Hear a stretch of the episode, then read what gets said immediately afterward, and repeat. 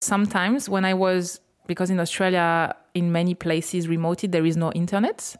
When I was driving, it was 35 degrees or 40 and it felt 50. And there is nothing, just a, a road and the deserts around. And you're like, okay, if I my tires blow up now, I know how to change it but I don't have con- internet connection, phone connection. I wish sometimes someone would be there, but I can do it by myself.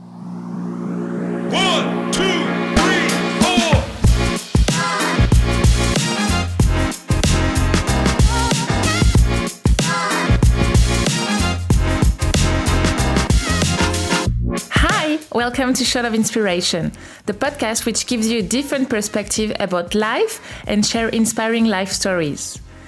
I'm Sarah, and I decided to share stories and experiences about citizens of the world I'm meeting on my personal journey.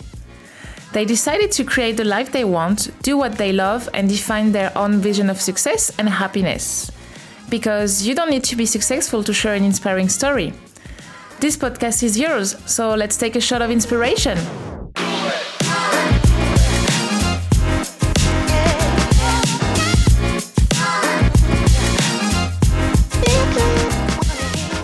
This fifth episode is a special one. It's my turn to introduce myself and share my story.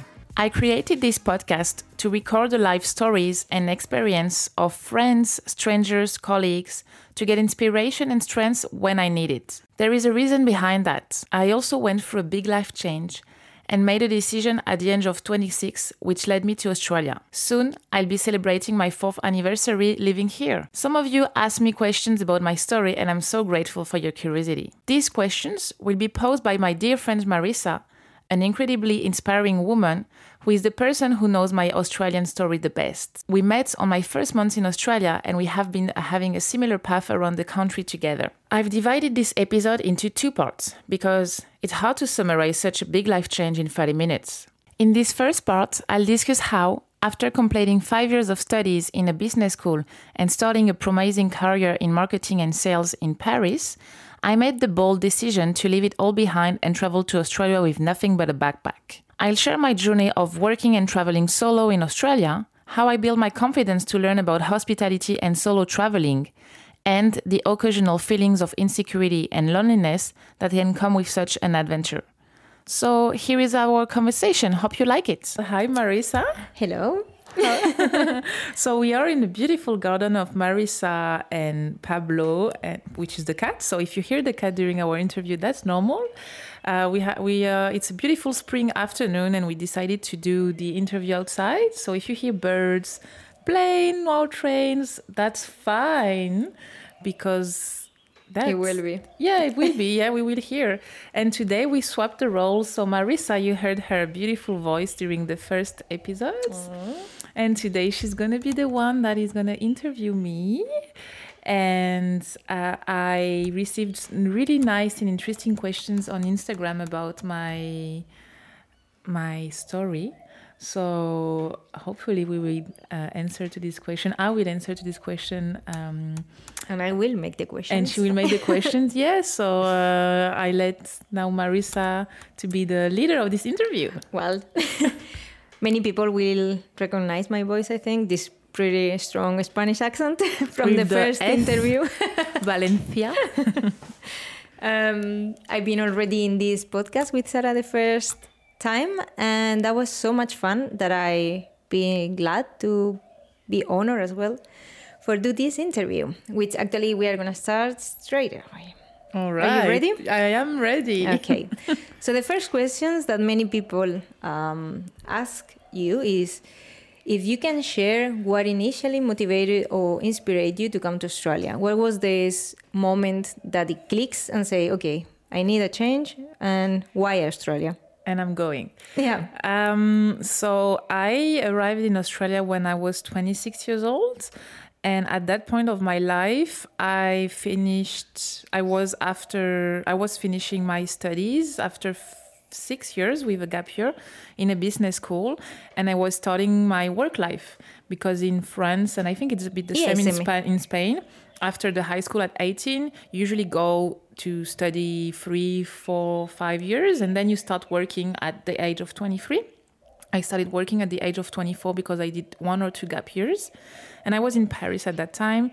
And I was working in marketing and sales in food industry with like um, also an extra uh, specificity in sustainable development. And Oh, so I spent money for my studies. I worked hard for five years, and I during my studies I I've been traveling. I was I had the opportunity to work abroad, so I've done an internship in Belgium. I've studied in Spain. I've done an internship in Mexico, and I come from a traveler family, so. I was in Paris. I I had this job in the same company for the last three years, where I work in internship and as part of my studies. And I loved it, but I knew I wanted to work abroad. Mm-hmm. I knew I had a feeling I want to live abroad.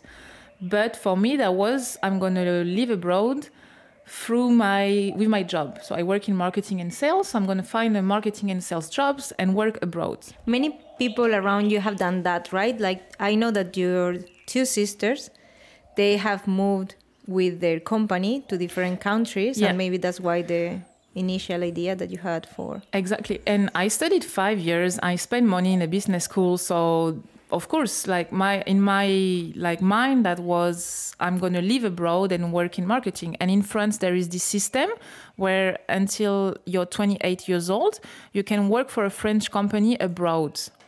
And they pay for the system, etc.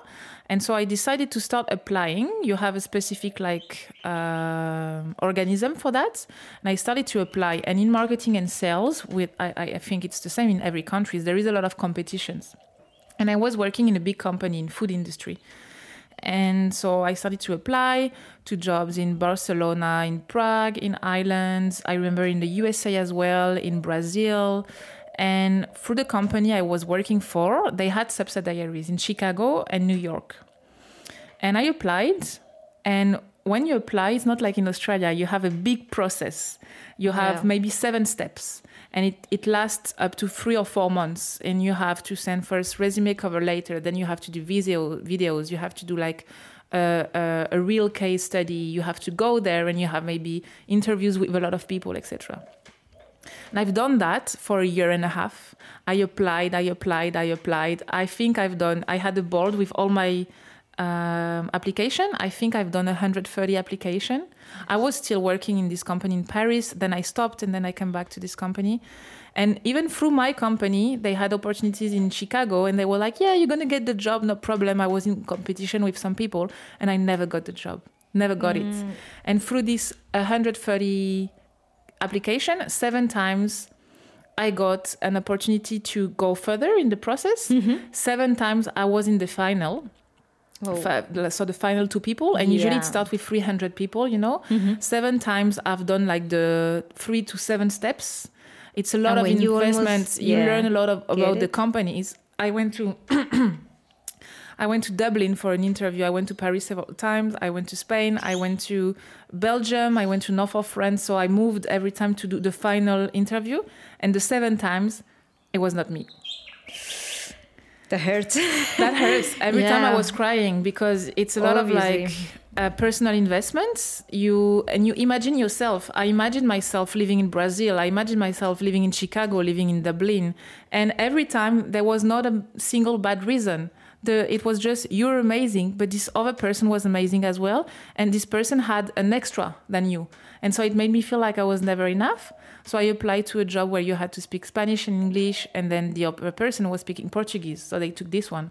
I applied to a marketing job, and they took an engineer.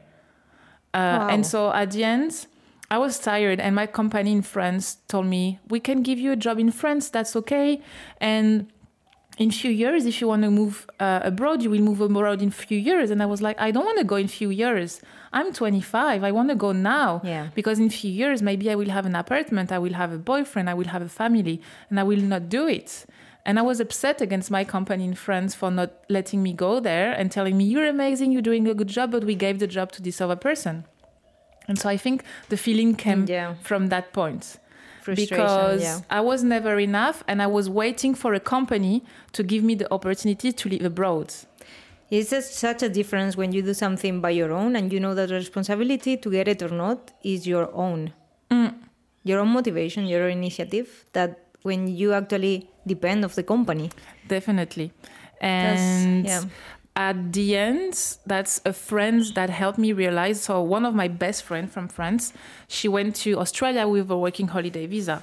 And also what blocked me is that I was feeling that if I go to Australia, I would be a waitress. And in my old beliefs, I studied five years. I can't like waste anything to become a waitress because I should have done it at 18 years old and not spend money in a business school to just go to Australia and be a waitress.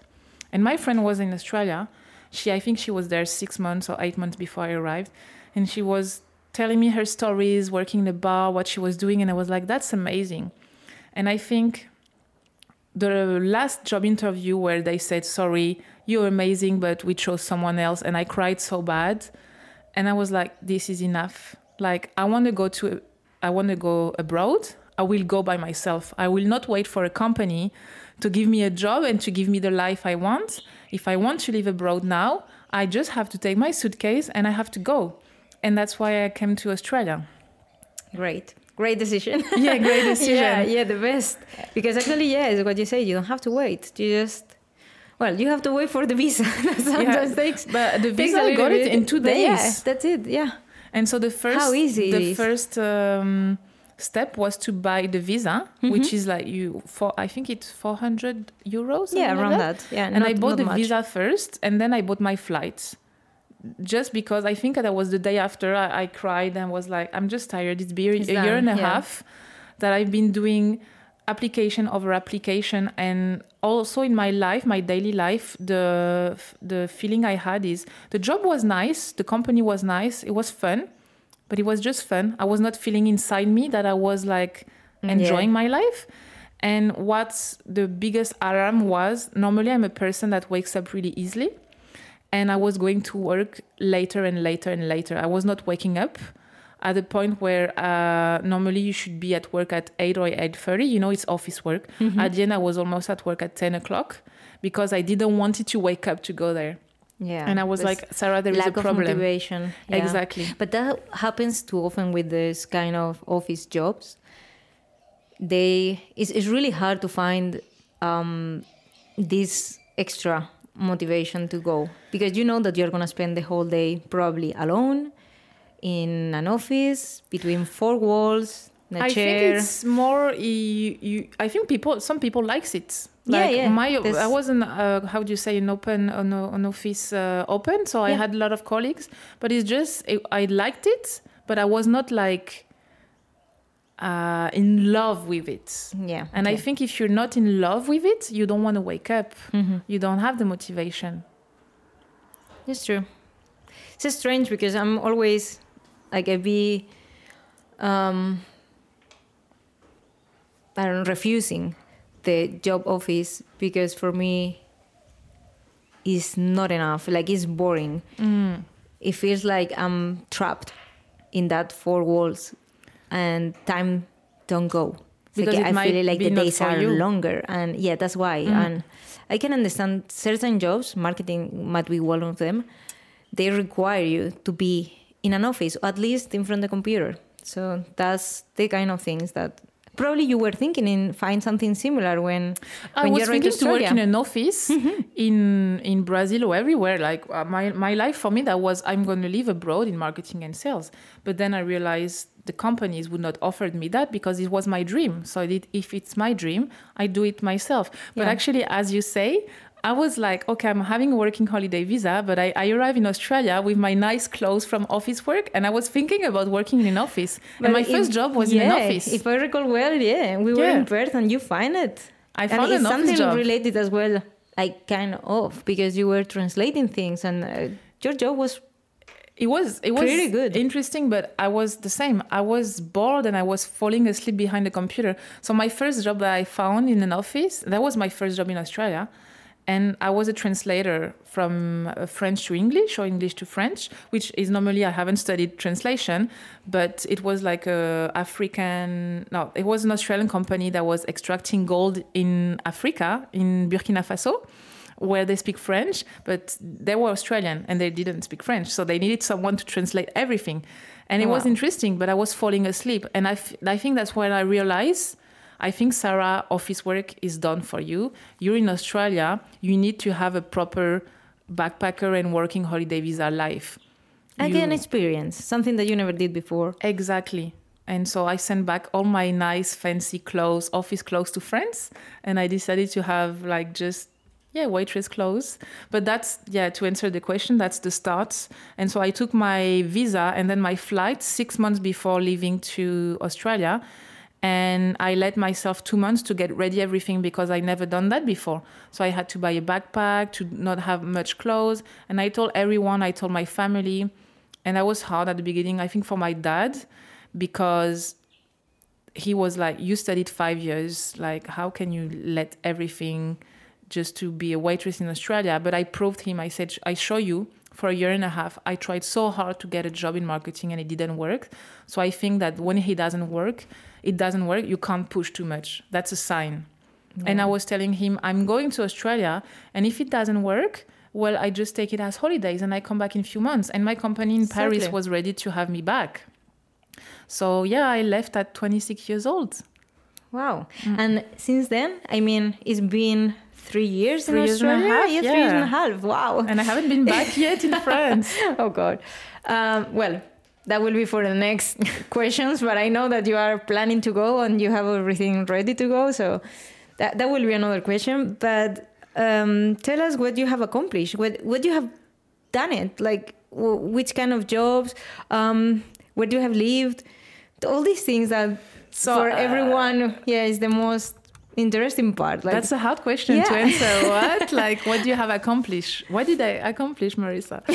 uh, what I have accomplished is so I came to Australia first to just, my idea was work abroad, learn English, and I thought I would work in marketing, but then I realized I don't like marketing anymore, and I don't, I can't work in an office. I can't stand being in, a, in an office. But the funny thing, and less funny as well, is I arrived in Australia, and then they closed the borders three weeks because of the COVID. Yeah, so I think that's a major thing in my Australian experience as well.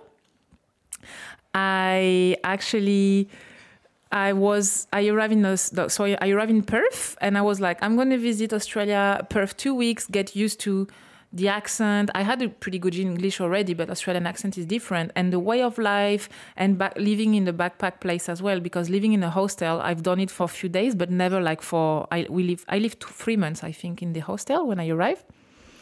But then they closed the borders and they shut up everything. So I got stuck in a hostel for three months with, with you. me, with me and many and other amazing 20, people. 25 people. And that was mo- one of my best time in australia. But that was hard because at that time we were scared. We didn't know what was covid. And i was just in australia for three weeks. And i saw the price to come back to um, france. And i was like there is no way i pay 3000 euros just for a flight back. I have 6000 so i came with australia with 6000 euros to Australia, and I was like, I prefer to be stuck in a hostel in Australia. Uh, everything is pretty cheap at the moment, and speak English than come back to my parents' place. I have no jobs. I will be stuck with my parents, and I will lose like five thousand dollars just to come back to be in Australia for three weeks. Yeah. So I stayed there. Well, COVID happened, but we were lucky to be in a good state. So mm-hmm. Australia is divided by states, and the state we were living in, there is not much people. So they closed the borders, and they were able to control COVID. And so then they opened everything again, and I found my first job.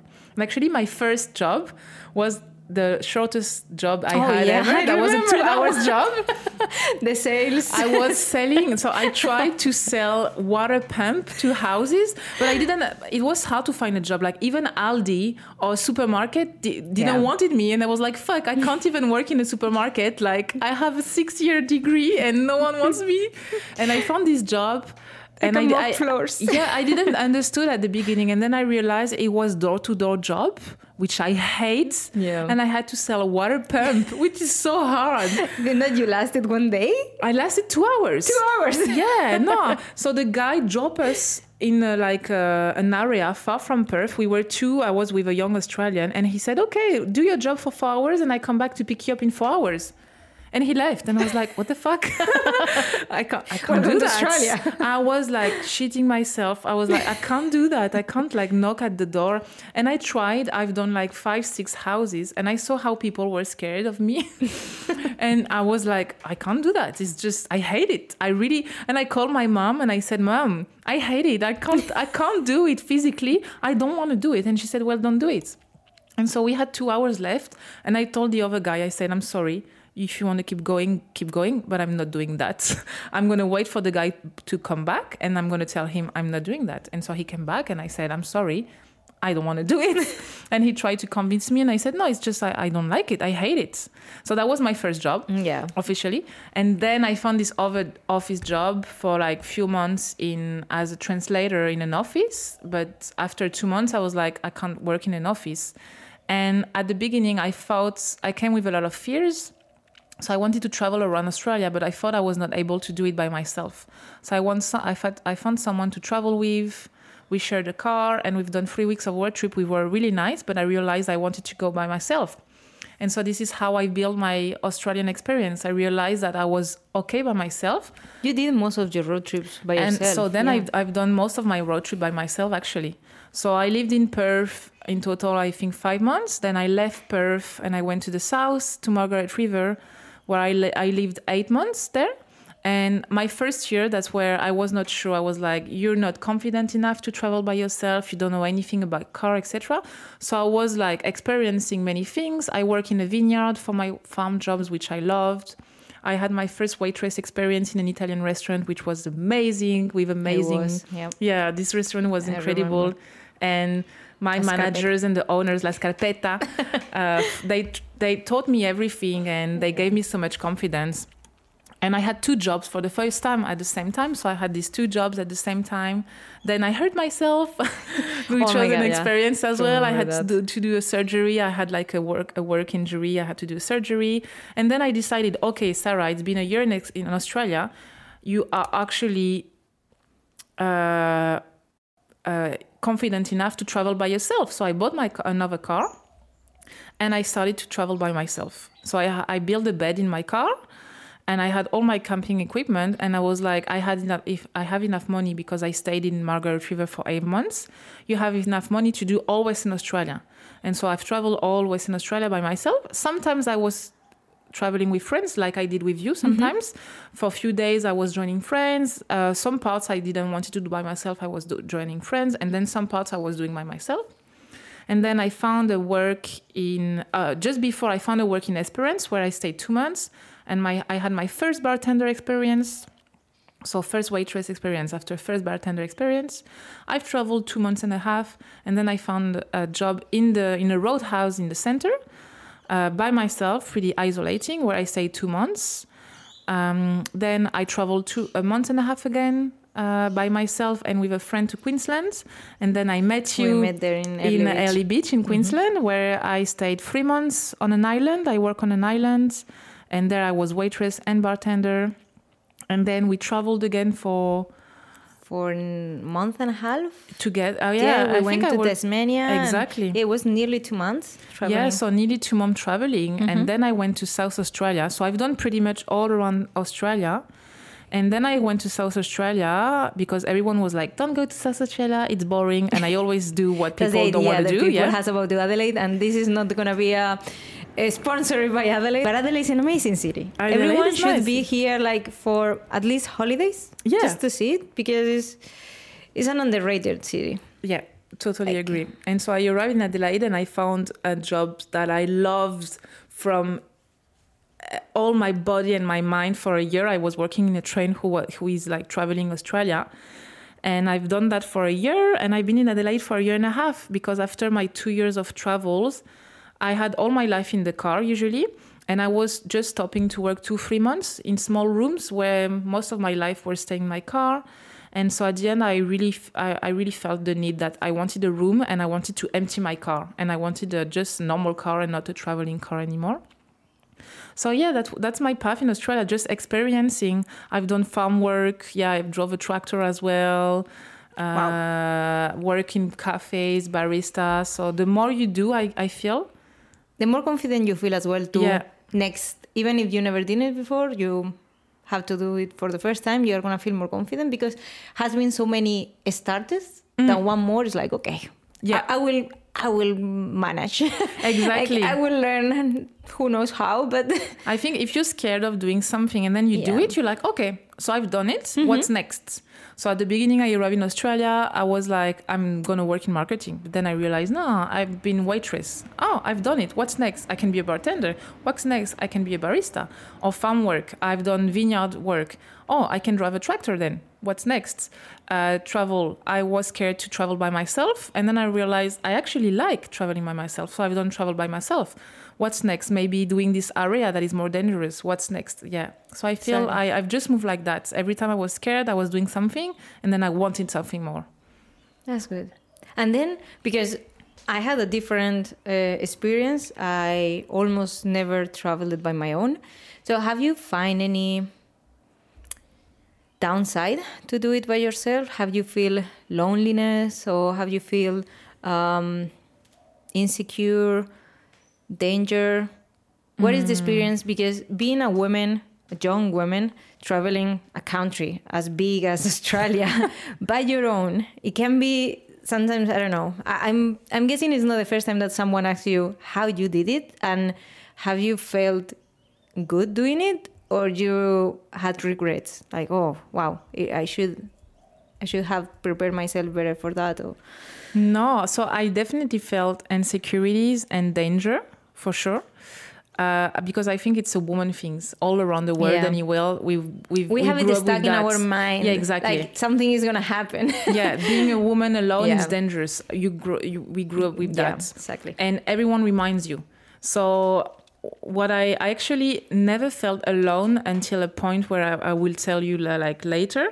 But when I started to travel by myself, I was just like I, I will always remember the first time I left by myself. I had the bed in my car. I had all my stuff, and I was like, I'm going for two months of traveling. And I think I cried of happiness. I had such joy in my mind, and like I can do what I want, listen to what music I want, stop where I want, eat what I want, and no one will tell me what to do. And I felt so much joy as well because everywhere I stopped, where I was sleeping in free camps, people comes to you. Like I feel because I travel with you, so I travel mm-hmm. with peoples and I travel by myself, and I can see the difference where when you by yourself and a woman, people comes and they're like, "Do you want to share dinner with us?" And they ask you, "Oh, you're traveling by yourself? Oh, by yourself? Oh, you're so brave. Where are you from?" And so I never felt alone because everywhere I went, people That's come to talk to you mm-hmm. even in the street even if you eat in a roadhouse on a pub or by yourself people it depends which states but i would say western australia northern territory and queensland. I have so many beautiful stories that i shared a, a fire camp a campfire or like dinner or conversation with people that were interested in what i was doing. And sometimes i was like i actually am never alone. Everywhere i go i'm never alone. So I, I, I felt loneliness at the moment where I was tired to travel alone. So Okay. for like two years, I was so happy to be by myself. I've done some small hikes by myself, things like that. But then there was a time where I felt I don't want to be alone anymore. And then I struggled with loneliness because every time I was going out of my car, I was like, I don't want to do this alone. I don't want to do this hike alone. So I think if you want to travel by yourself, you're not going to feel lonely. But then if you don't want to travel by yourself anymore, then you feel loneliness. You feel that you want to share with someone. That's the things like probably um, ups and downs. To be alone is that sometimes we find peace being alone. Mm. and you get to connect with yourself to think about things and yeah basically know you better. But then at the same time the bad moments when something happens to the car when i don't know you get lost or when there is a hike of six hours things like this. When when things are not that amazing these bad moments we can call it if you are alone it's like harder Yeah. it feels like it's less bad when you share it with someone else i, I, don't agree. know It's a bit more tiring. So I've, I've, when, uh, for example, I was like comparing to my friends that were traveling together, sometimes I feel I needed extra days when I was traveling because first, traveling in a road trip is not uh, you're not resting. You drive all the time. You drive all the Crazy. time, and I had I was by myself, so you have to think about always uh, the distance where you want to go. Uh, in Australia, the distance have, are big. So when uh, you're going to find a petrol station, do you have enough food? Do you have enough water? How is the temperature? Where are you going to sleep? And then you arrive at the free camp. You have to set up everything. You have to cook for yourself. You have to sleep and or like organize the next day. Then you have to wake up and organize everything again. And and so I found that it was never like uh, restful being by myself. That was tired sometimes to always. And I feel when you share a road trip, the extra person can look at where is the next petrol station, can look at where um, is the free camp, if it's available, etc. Rather than that, I had to do by myself, and you can't do that when you're driving because it's dangerous. Yeah. So yeah, I had to stop sometimes, etc. But yeah, the insecurities I felt was for me the biggest thing was my car. I'm um, in France, my dad was doing all my mechanics things. So I, I didn't know how to change a tire. I didn't know how to check my levels. And in Margaret River, I was like, I feel really grateful. I was working with a dad uh, that was making, uh, checking my car and one of my friend car. He was like our private mechanic. And he wanted to teach us. He said, I know you backpackers. He was from England uh, you are traveling all around Australia. I want you to show me how you change your tires. And so he taught me, taught us how to change our tires and how to check our levels. Yeah, so this gave me confidence that if something, and actually, when I was like uh, doing some road trips, I saw some males. So you can think that males know everything about mechanics that broke down or like that um, the tire blew up, and they were so bad at changing the tires. And I was the one giving them advice and said that it's dangerous what you're doing. And I had the one that had like the the the things to change the tires etc and they didn't have so this gave me confidence but i agree that sometimes when i was because in australia in many places remoted there is no internet Sure. when i was driving it was 35 degrees or 40 and it felt 50 and there is nothing just a, a road and the deserts around and you're like okay if i my tires blow up now i know how to change it but I don't have con- internet connection, phone connection. I wish sometimes someone would be there, but I can do it by myself. And as well is because we put so much effort in our cars that they are our house. We have mm. everything there. So if something happens to the car, it will mean first a lot of money. Second, find a solution to carry with all our stuff, leaving the car behind. And Yeah. third is the possibility to say goodbye to to the road trip. Like no more road trips end. and that's you have wait for that months and you mm. saved money for that and then just a simple yeah fail on the car can put you again back on the in the so beginning for sure, like but I think you have again. to live with that. It's Yeah, normal. sure. Like oh, everyone Otherwise, we has will this never fear. do it, yeah. yeah. Otherwise, Yeah. you will never do it. And I was like just moving, knowing that sometimes. Sometimes I was driving and suddenly I had this little fear. And I was like, that's okay. There is always a car driving. You might wait an hour. Maybe for an hour there won't be cars, but I have enough water. So I'm a pretty like, how do you say, secure person. So Yeah. I always had enough water and Yeah, I had extra yourself. petrol. I was always prepared. And um, I remember if I could see that a road, I was not feeling like a dirt road doing it by myself, I was not doing it. I didn't push myself too much into danger as well because Australia can be dangerous. There is also plenty of wild animals. Uh, but yeah, insecurities, you always like in, uh, feel insecurities.